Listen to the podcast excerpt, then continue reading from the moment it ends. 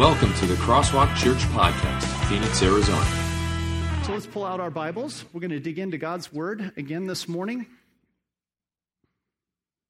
And we're going to be in Acts chapter 14. And I want to read this first. You're going to hear a story of a, a really sort of difficult time. And, and this is just really one vignette out of Paul's first missionary journey. He's become a believer in Christ. The former Saul, who was a persecutor of Christians, has now become one who preaches the gospel of Christ. And he's found his vocation destination. He's found his true place of calling in his life. And, um, and I want you to listen to this because you might, as you listen to this, realizing Paul's found his true place of calling, you might think to yourself, wow, why does this have to be so tough? If this is his place of true calling. So, in Acts chapter 14, we'll begin reading at verse 11. When the crowd saw what Paul had done, and what, what he had done, by the way, is he had healed a man who had been lame from birth, and we'll come back to that. When the crowd saw what Paul had done, they shouted in the Lycaonian language, The gods have come down to us in human form. Barnabas they called Zeus, and Paul they called Hermes because he was the chief speaker. The priest of Zeus, whose temple was just outside the city, brought bulls and wreaths to the city gates because he and the crowd wanted to offer sacrifices to them. But when the apostles Barnabas and Paul heard of this, they tore their clothes and rushed out into the crowd, shouting, Men, why are you doing this? We too are only men, human like you. We're bringing you good news, telling you to turn from these worthless things to the living God who made heaven and earth and sea and everything in them. In the past, he let all nations go their own way. Yet, he has not left himself without testimony. He has shown kindness by giving you rain from heaven and crops in their seasons. He provides you with plenty of food and fills your hearts with joy. Even with these words, they had difficulty keeping the crowd from sacrificing to them. And then some Jews came from Antioch and Iconium and won the crowd over. They stoned Paul and dragged him outside the city, thinking he was dead. But after the disciples had gathered around him, he got up and went back into the city. The next day, he and Barnabas left for Derbe. They preached the good news in that city and won a large number of disciples. Then they returned to Lystra, Iconium, and Antioch, strengthening the disciples and encouraging them to remain true to the faith. We must go through many hardships to enter the kingdom of God, they said. Paul and Barnabas appointed elders for them in each church, and with prayer and fasting committed them to the Lord, in whom they had put their trust. After going through Pisidia, they came to Pamphylia, and when they had preached the word in Perga, they went down to Attalia. I went over a little bit there, sorry. Let me, uh, just for those of you who may be new to this series today, talk a little bit about where we're at with vocation destination, what that is. And I'm just going to make a quick hit on that, and then we'll progress into a place where I carry my cross, which is a lesson for today. But this series is really about our calling in life. How do we discover where God has placed his calling on our hearts and minds and lives? That, that special place that God has called to us. Or in some cases, as we talked about several weeks, how can we even discover God's calling in the little things that we're already doing?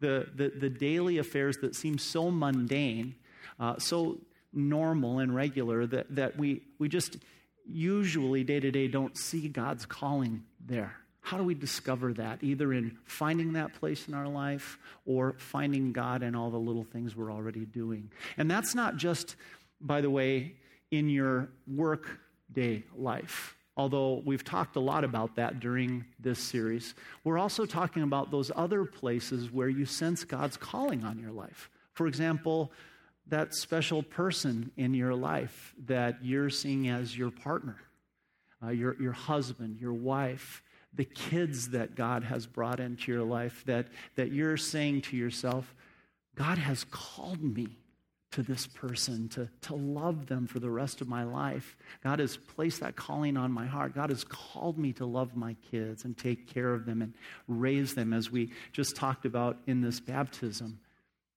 And then there's also the calling that you experience here at church. We talked a couple weeks ago about church being a battleship and everybody's got a role and, and, um, and, and this is an, an important role that we play in life. And how do i discover where my place is as i try to serve god together with my, my uh, fellow believers here at, at crosswalk?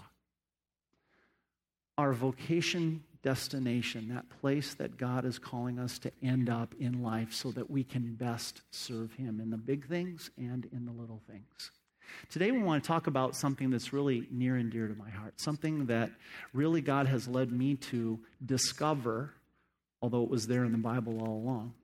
Through many experiences in my life, it's still taken me a while to, to, uh, to get even to the point where I'm at today, and I still don't claim to fully grasp and understand it. But here's the thing that we often hear about trying to discover God's will and God's calling that one of the ways of doing that is is God opening doors, right? You've probably heard that, that, that it, you can kind of know if God wants you to do a certain thing or answer a particular calling, if, if God seems to be opening doors for you. And then if He's closing doors, and, and kind of making it more smooth sailing, making it easier for you to, to get into that and follow that calling in life, that that's a sign that that's where God wants you to go. So I want to ask you the question today is that really true? Really right? And I think you're going to find that the answer is a little bit surprising. And especially if you think back to the story that we just read. In other words, I'm going to say to you today that that might not be a foolproof way to find out if that's where your vocation destination lies. Because sometimes God is going to put challenges and obstacles and difficulties and even suffering in your life as you answer what is His true calling on your life. Think back to what we just read. When, when Paul discovered that his calling in life was, be, was to be the apostle to the Gentiles, did all of a sudden it become smooth sailing for him? Did doors fly open in every place that he went? And all the other doors go closed so that he knew, oh, yeah, this is really it? Well, I think we're going to discover today that that's not always the way it works. And that's what sometimes makes it a little bit tougher to find our true calling in life. Let me tell you a personal story. When I was about to graduate from the seminary, about a month before I was going to graduate, one day I was in class. I remember this as clear as day. Uh, it's etched on my memory. The president of the seminary walked into our classroom while the professor was teaching, and he said, I have an announcement to make. And he was a very serious look on his face. And he said, Gentlemen, you're about a month away from graduation. You're going to find out what your assignments are, where you're going to first serve as a pastor. And I want you to know today that there are four or five potential assignments to be a pastor or a missionary overseas. And I want you to start thinking about that. If you're married, go home and talk to your wives about it and kind of get a sense in this next month because on the day when the calls or, or the assignments are given, you're only going to have a short period of time to consider whether you want to go or not. So think about it now. So I got so pumped and excited was I was thinking to myself, man, this is what I really have wanted. It felt so right to think that one day I could maybe go and be a missionary somewhere on another part of the world. And I got home. Of course, I was all, thinking about it all the way home. And what, what am I going to say to Julie? And, and of course, I, I started talking to her. And what do you think, honey? And of course, her answer to me was, no. No, it wasn't actually. It was, it was exactly the opposite. I'm teasing. She actually was probably as, as excited, if not more excited, than I was to go and do this. And then, of course, you're thinking, well, I'm excited to do this. Julie's excited to do this. This is like a sign from God. The doors are flying open, right? And then a month passes, and what we term call day when we receive our assignments, our divine call from God to go to our first assignment in ministry comes, and the day passes by, and there's no call overseas for me. And I'm thinking to myself, God, you know, why, why did you put such a, a desire in my heart to do this, and now that's not going to happen? And of course, I didn't know where else I was going to go uh, yet because those assignments would be those would be handed out the next day. About 8 o'clock that night, Julie and I were in our apartment, and the phone rang. And all the assignments I knew had been handed out. But on the end of the line was the head of world missions. And he said, Jeff, I need you to come in, drive into the seminary. I need to talk to you. And I, I tried to pry some information out of him, like, what's this about? You know, I know you're the head of world missions. What's going on? And he wouldn't answer a question. So he said, bring your wife. Then I knew, okay, this is important. We went in, and, uh, and he said, uh, one of the other gentlemen has, has had to step aside and, and he cannot accept the call. There's a call now to Mwembezhi in Zambia and Central Africa, and we want you to consider it. And he said, The Holy Spirit's going to give you about an hour to decide. so Julie and I, fortunately, had thought about this. It probably didn't even take us that full hour to say, Yeah, this is what we want to do, right? And I'm telling you, from that moment on, we felt so at peace. This was so right. It just, and everything fell into place. And uh, six months later, uh, Julie was pregnant, so we didn't head to Africa right away. She had Abby, our daughter, first. And then six months later, we arrived in Zambia, and everything was flowing. And uh, it just, it was good. I, I knew that I had found my calling. And then the stuff started to happen. First of all, I got sick. All the new viruses and parasites and infections that you could get one after another. And I was thinking to myself, man, God, didn't you call me over here to, to teach and help people in the villages? And I can't even get out of bed. What's going on here? And that continued for about a year until I, all the different bugs kind of worked their way through my system. I remember uh, talking a lot about body fluids that first year. That's kind of gross. Um, and then it wasn't just that. I had to learn a language to be able to do this job. Africans in villages didn't know English very well, and I struggled. In fact, I struggled so bad that one day the missionary who was my teacher called me in and he said, Jeff, you're, man, I just got to tell you, you're not getting the job done. You, you got to work harder. You got to pound it more. You got to get out in the village more. And uh, if you don't get this, it's gonna, you're not going to be able to, to, to hang out and be here. Wow, that was hard to hear. Like, I came all the way over here, and God, you didn't give me the ability to learn the language. And then came the two car accidents because I'm learning how to drive on the other side of the road. It's a former English colony. And uh, one day I pull out onto a major street in Lusaka, Zambia. Somehow I don't see the car coming from here, and bam, big crash. I don't even have a Zambian driver's license yet, which, by the way, took me four attempts to pass the test. And, and so here, all this stuff is happening and then after that accident i'm in the bush taking one of the preachers home and it's on you know two tracks with grass growing up in the middle and i don't see a stump and bam high center that van right on that stump and both of us go forward. My head goes through the windshield makes a nice little pock mark. If any of you ever wonder why i'm a little off never been quite the same since then why is it that we can sometimes sense, sense such peace in regard to our calling? Like, yes, God, this is, this is it. And, and yet, we're being body slammed by all these things, all these challenges, all this suffering. And we're thinking to ourselves, God, this, this is where you've called me. This is the job. This is the person. These are the kids. This is the church. And yet, while we've got peace in our heart about that, there's turmoil.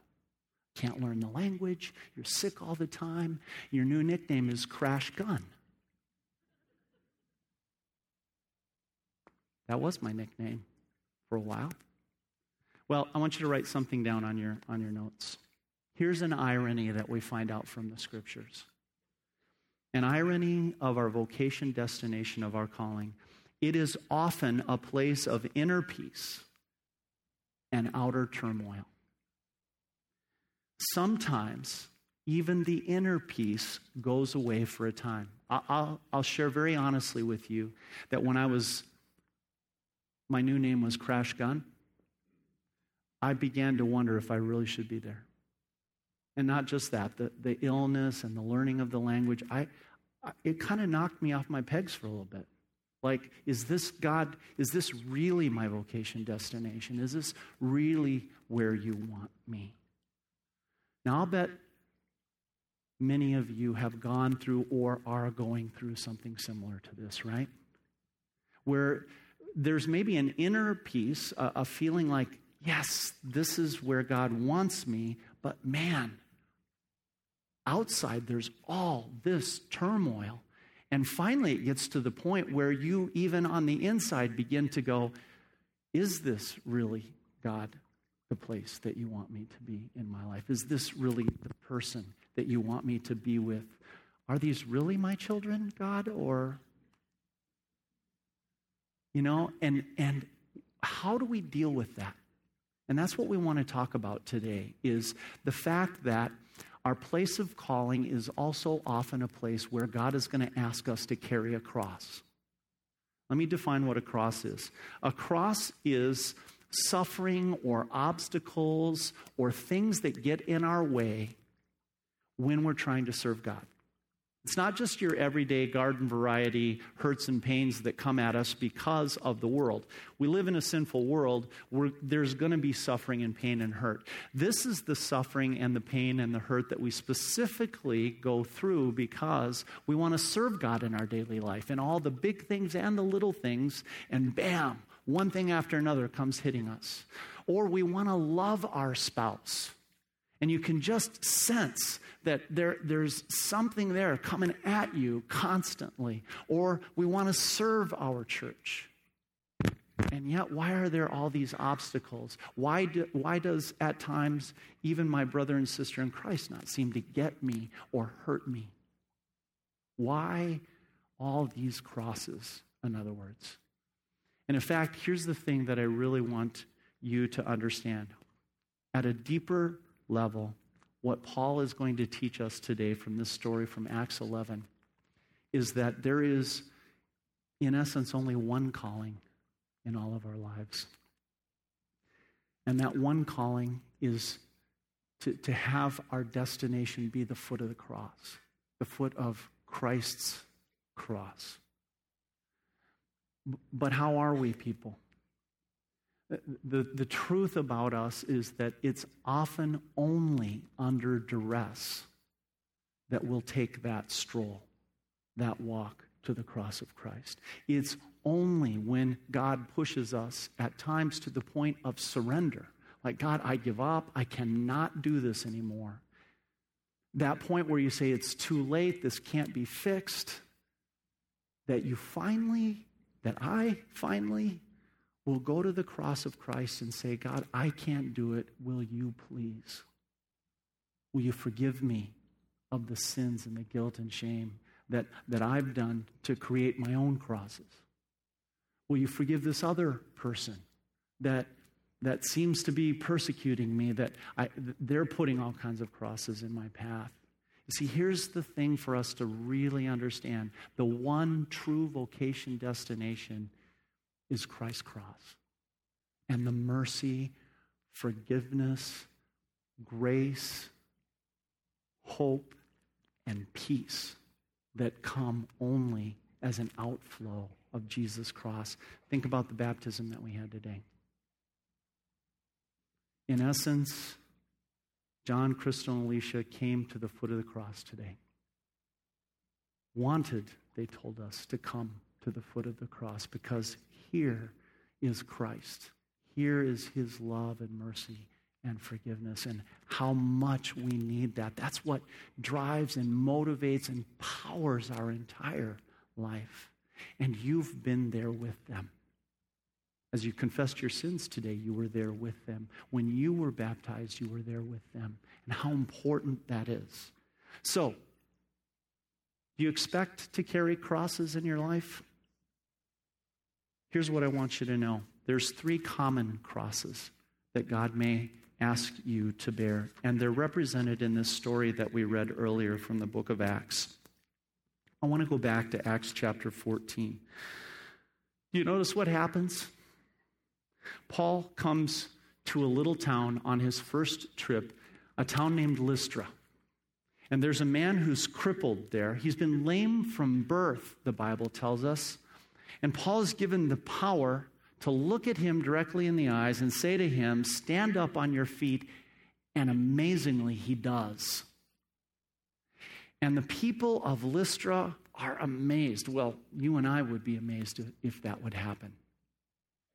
And they were so amazed, in fact, that they began to think that Paul and his companion Barnabas were Zeus, Zeus for Barnabas, and Hermes, Zeus's messenger, for Paul. They're gods, in other words. Now, part of this emerges because there was an old myth in the culture of Lystra and the town surrounding that the gods had previously come. And that on that occasion, when the gods had come down from heaven, these Greek gods, Zeus and Hermes, that the people had not recognized them. And only two very poor peasants had really seen and understood that this was Zeus and Hermes. And they took them into their home. They were hospitable. They treated them kindly. And of course, what did Zeus and Hermes do? Well, the rest of the town who had ignored them, they got ignored. But these two peasants, this husband and wife, got richly rewarded. They became wealthy. And the rest of their life went beautifully smoothly health, wealth, and prosperity. And the legend continued when they died, they were not buried, but they were turned into these mighty oak trees that became sort of the center of the region that everybody knew. Well, guess what? These villagers did not want to miss their good opportunity that clearly was back. This time they were not going to ignore the fact that Zeus and Hermes were walking around them. This time they weren't going to miss out on the health and the wealth and the prosperity. And so they come rushing out. Look, they're back. And of course, Paul is deeply dismayed when he sees this because he's come to point them to Jesus Christ, the true God, not to be treated himself as a God. And he runs out into the crowd as they're bringing up bulls to sacrifice to Paul and Barnabas with garland wreaths of flowers hung around their necks. And he says, Stop, you guys.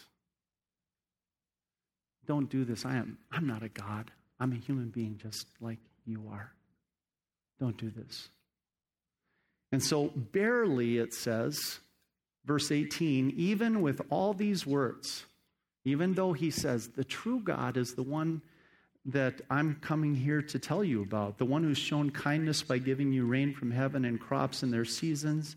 He provides you with plenty of food fills your hearts with joy. Notice what it says. Even with these words, they had difficulty keeping the crowd from sacrificing to them. Okay, so on this day, Paul and Barnabas are gods. Now, take a look at verse 19. Then some Jews came from Antioch and Iconium and won the crowd over. I'm surprised that there's not another word in there. Won the fickle crowd over. Because imagine this one day, Paul and Barnabas are gods, and what does it say? This crowd, once won over, stoned Paul, dragged him outside the city, thinking he was dead. What? Man, think about that popularity poll rating and how quickly it plunged, right? One day, Paul and Barnabas are gods, and the next day they're goats, ready to be sacrificed themselves.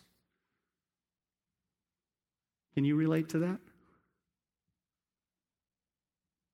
Some of you are in school. One day you ace the test. You're walking around with that test, A on it. All your classmates are going, When did you turn so brilliant, dude? And a week later, you hit that chemistry test and you, the grade doesn't turn out so good and you're the goat. At your work, you come up with a brilliant idea, right? And your boss is saying, Oh my goodness, this is going to make the company so much money. Thank you, thank you.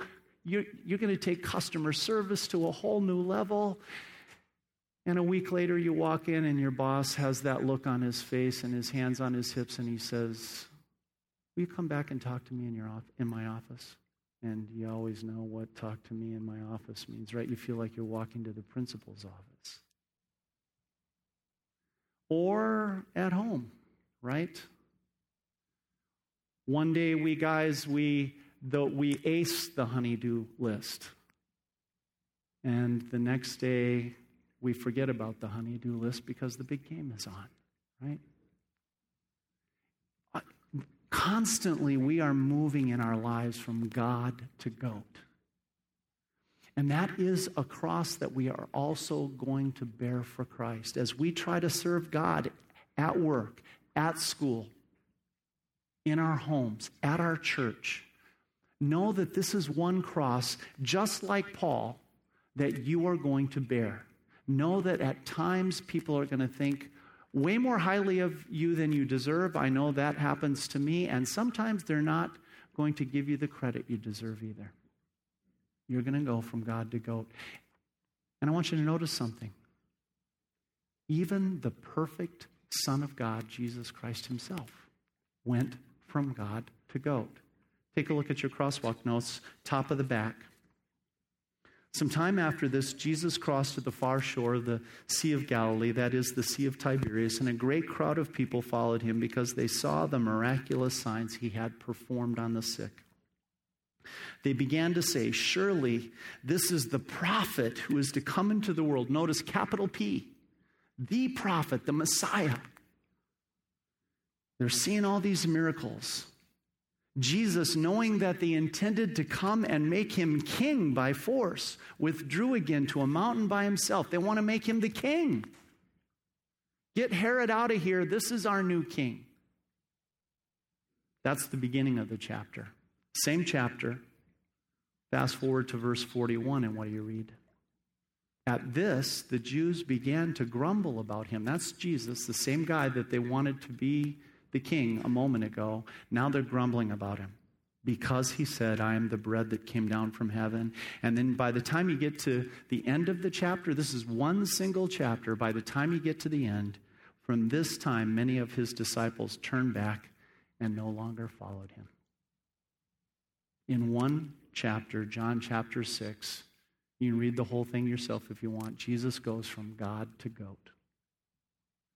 So if Jesus bore that cross for us because he was on his calling in life, because to be the Savior of the world was his vocation destination, don't we know that we're going to have to bear a similar cross too?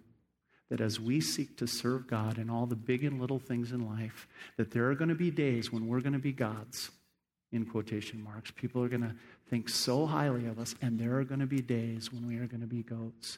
And I'm telling you, that roller coaster ride can be tiring. Here's the answer it's not about a popularity poll.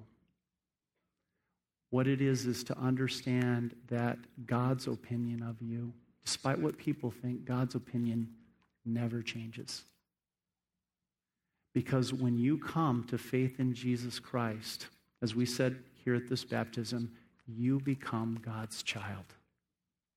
Whether you've done everything well today, you're still God's child. Whether you've done everything poorly and sinned greatly today, you're still God's child.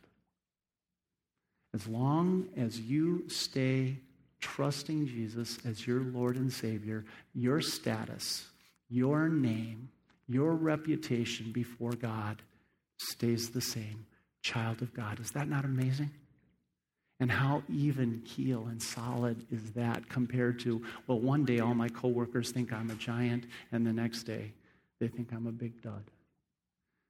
Turn your eyes to Jesus. Turn your eyes to that cross where he makes you God's son. God's daughter. So here's cross number one. One moment I'm a God, the next moment, a goat. People are not going to be consistent in their opinion of us. As it says on the, on the front, people are not consistent in their approval ratings, but God is. Look to Him. Let's talk about cross number two. Do you notice what happens here as Paul's going around to these, to these towns? He's trying to teach them the truth. And everywhere he goes, he's being resisted. These people are following him around. They're winning the crowd over. Why do they do that so easily? Do you ever, do you ever ask yourself, how does that happen that this crowd swings so easily? There's a truth behind that. There's a reason why in verse 21 and 22, as you read there, you notice that Paul goes back to the same congregations that he's just been kicked out of. And it says that they returned to Lystra, Iconium, and Antioch, strengthening the disciples and encouraging them to remain true to the faith. Remain true. Why does he have to give them that encouragement? Simple reason. We people often are more comfortable believing falsehoods and lies than we are the truth. It's hard to believe that's really real, but it is. In fact, even in the business world, this is recognized. There's a book written by Jim Collins called Good to Great. It's a major hit in the business world. And one of the major chapters of Jim Collins' book, the title of it is Face the Brutal Facts. Now, why does he have to write that chapter in this business book? Why does he have to say, with, a, with an entire chapter, face the brutal facts? Why? Because we'd rather not face the brutal facts. We'd rather believe pleasantries and niceties. We'd, we'd rather believe the myths. And even outside of the church, that is recognized and realized. And certainly when we're in the church, we, we recognize that part of being sinners is our attraction to myths. Look at what it says in 2 Timothy for the time will come when men will not put up with sound doctrine. Instead, to suit their own desires, they will gather around them a great number of teachers to say what their itching ears want to hear. They will turn their ears away from the truth and turn aside to myths. As we go out to serve our calling in life, we want others to know about Jesus. We want others to know that steadiness that comes from being a child of God that we have. We want others to know about the forgiveness that flows from the cross of Christ. But you have to know that one of the crosses that you will bear as you take this message out to others is that you're going to be competing against other ideas that are out there. I, I, go to the gym, and there's a magazine rack at my gym and, and all the, the daily magazines, even the more philosophical ones like Oprah Magazine, O Magazine, are, are well thumbed through. Right? I, I, try to look at Oprah Magazine once in a while. You know, I'm a big Oprah fan. I, I really am. I do like her. But of course, not everything that she teaches is right. And, and so I look at that and I think, man, people are, are bathing themselves in all these ideas. And then I think to myself, there's no Bible in this rack. And I, I, wonder if people would take a Bible out of that rack the way they take this magazine out of the rack and read it and find out what is really true from God, what God has revealed to us to be true. Maybe one of these days I'll take some Bibles and put them in that rack and we'll see what happens. You see, here's the thing you, you need to know one of the crosses you're going to bear is people will believe other things that are not in the Bible. And, and as Paul did, he went back and strengthened. That's what you're going to have to do too. That's what I'm going to have to do. That's what we as a church are going to have to do. Here's cross number two I will face myths, rumors, lies, and fads as I state God's eternal truth. Now, isn't that awesome that we have an eternal truth to rest our life on? Just like that steady, I'm a child of God that flows from the cross of Christ. The truth that we put our faith in, not a fad. It's not an up and down thing. It's God's eternal truth. Final cross. I want you to do this fill in. Expectations are critical. And this final cross is all about expectations. And I want you to expect this. One of the reasons that your calling in life is going to present difficulties, outer challenges, is that God has designed our lives to be a test. And that even God is desiring at times to stretch your faith for the good and the strengthening of your faith. Think about Abraham in the Old Testament. Abraham is called the man of faith so strong in his faith that he's used by Paul in the book of Romans as the model of faith, a guy to look up to. But do you remember what happened to Abraham? For years he was promised, I'm going to give you a son. And through this son, actually, you're going to have so many descendants that you're not going to be able to count them. They're going to be as many as the sand on the shore, as many as the stars in the sky. And Abraham believed that promise, and year went by, two years went by, five years went by, decades went by, no son. What would you do in that situation? I think I'd have some doubts. After Abraham and Sarah, his wife, were no longer physically able anymore to have children, Isaac was born. Isn't that just like God? way beyond the last moment. Way, way when it's impossible for God to answer the prayer because He's God, He does it anyway. And I see that happen so many times in my life where I'm like, God, I know, you've said no, I'll move on, I get you. And then it seems like the day after I say that, boom, there it is. You see, that's because life is a test. God is testing, strengthening, stretching our faith. Look what it says in Genesis 22 1. Sometime later, God tested Abraham. He said to Abraham, Here I am. He, that is Abraham, replied. I bet Abraham was thinking later on, I wish I hadn't said, Here I am. Because you know what God is about to ask him to do here in Genesis chapter 22?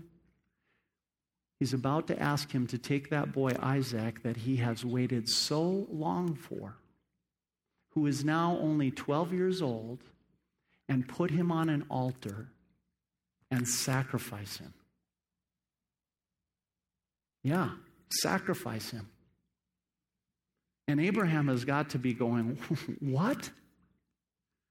I waited until it was no longer physically possible for me and Sarah to have this child the child you promised, the child you said would bring many descendants, and through those descendants, the Messiah, the Savior of the world, and now you're telling me you want me to put him to death? And literally, Abraham's hand is right here with the knife, Isaac on an altar, and God says, Stop. And holds Abraham back. Testing Abraham's love who is really first in your life, Abraham? This boy or me? And then God provides a lamb for the sacrifice beyond the last moment.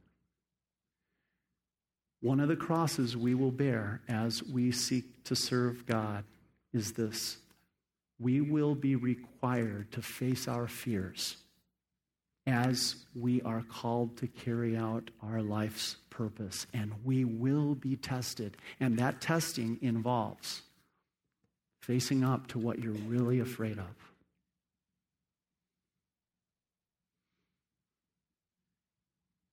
This business of finding our vocation destination is complex. And here's what I want you to go home with today. Sometimes, sometimes, the doors are not going to fly open. Sometimes they're going to seem to be closing right in your face. And just like Paul had to do here, you're going to have to kick those doors down to go to your vocation destination. Sometimes at work, it's going to seem like God is saying, You need to get out of here when God wants you to stay. Sometimes at work, it's going to seem like He's saying, Stay when He wants you to get out of here. You got to pray. You got to ask for wisdom and discernment. You got to know that life is somewhat about bearing crosses. And what I just said about work applies to school. What applies to work and school applies to your home. It's not always going to be easy. It's going to be tough times. There's going to be crosses to bear, doors closing, doors that you're going to maybe have to kick down with the strength of God. And here at church, too. Here's the deal. I'm going to remind you of it one more time. God puts that pressure on us for a very good reason because the one destination He wants to make sure you go to and I go to every day, remember what that is? The cross of Christ. Because when you're ready to give up, when you are beyond pressured, when you don't know what else to do, that's the destination that you need to go to and let Christ's cross carry you, strengthen you, forgive you, give you life and hope and courage. Take a look at your next steps in the crosswalk. Will you do this this week? Take some time this week to just meditate and evaluate. Am I ready to wait for the crown? You see, we always want the victory to happen right now. We, we want to be crowned king today. No more obstacles, no more crosses. Please, God. So I'm asking you, are you ready to wait for the crown and carry the cross? Secondly, pray.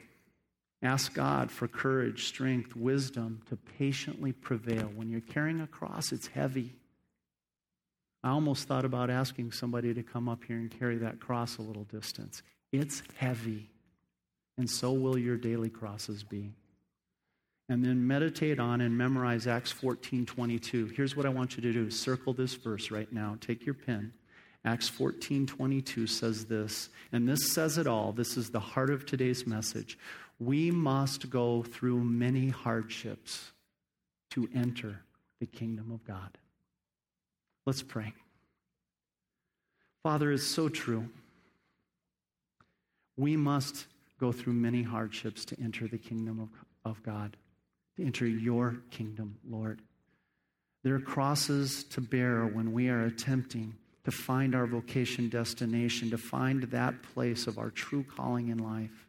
And Lord, we admit to you sometimes we, we don't want to carry any more crosses. We want the crown today. We want to be king. And, and the crosses are heavy, and we get tired of carrying them. Lord, we ask that you would send your spirit into our hearts and do two things strengthen us and give us courage and power to keep, going, to, to persevere. But also, this, Lord, that you would direct every heart and mind in this room to your one true vocation destination, to the foot of Jesus' cross. That daily we walk there in repentance and in hope for forgiveness and in seeking the power that comes from Christ's cross. Lord, bless us in this way we go out into our week this week. We pray this in Jesus' name. Amen.